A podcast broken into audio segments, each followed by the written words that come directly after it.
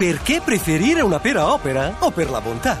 O perché italiana? Italia! O perché garantita da un consorzio? Da noi frutticoltori! O perché è opera? La pera, per buonissimissime ragioni. Scoprila su operalapera.it. In un mondo di advertising, merchandising, new technologies, photoshopping, decidiamo di riportare l'attenzione sui sentimenti, quelle cose misteriose che ci succedono dentro. È il momento del sussidiario emotivo.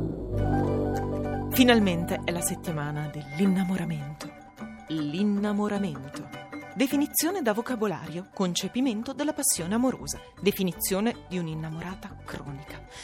Una specie di continua amareggiata interna, un sole e un azzurro che assomigliano a quelli di quando si giocava in cortile da piccoli, una sensazione come di cellule del corpo che migrano fuori, verso l'alto, verso l'eterno, un bruciore al petto, un fuoco negli occhi, l'improvvisa e violenta consapevolezza che per il 90% siamo fatti di liquidi e di un qualcosa di misterioso che solo agli innamorati si svela.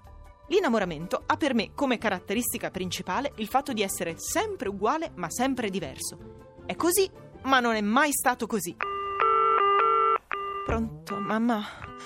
No, non ho idea, mamma. Stavolta è diverso. No, non mangio, non dormo. Ma no, non come con Mario, di più, cioè di meno. Mangio di meno, dormo di meno. Ha delle spalle, mamma. Ha imbuto, tenerissime. Una pancia a cuscino così comoda. Delle basette che fungono anche da capelli, così creative. Ci guardiamo negli occhi per ore, così intensamente che sembra di essere io lui e lui me. No, hai presente? No, no. No, ma non lo dico tutte le volte. Questa è la prima, l'unica. Si è ridicoli quando si è innamorati, si è malati e spregiudicati. E se c'è qualcuno che crede di essere scampato alla malattia, al ridicolo e alla spregiudicatezza, si conforti, perché lo dice anche il proverbio. Chi non si innamora da giovane, si innamora da vecchio.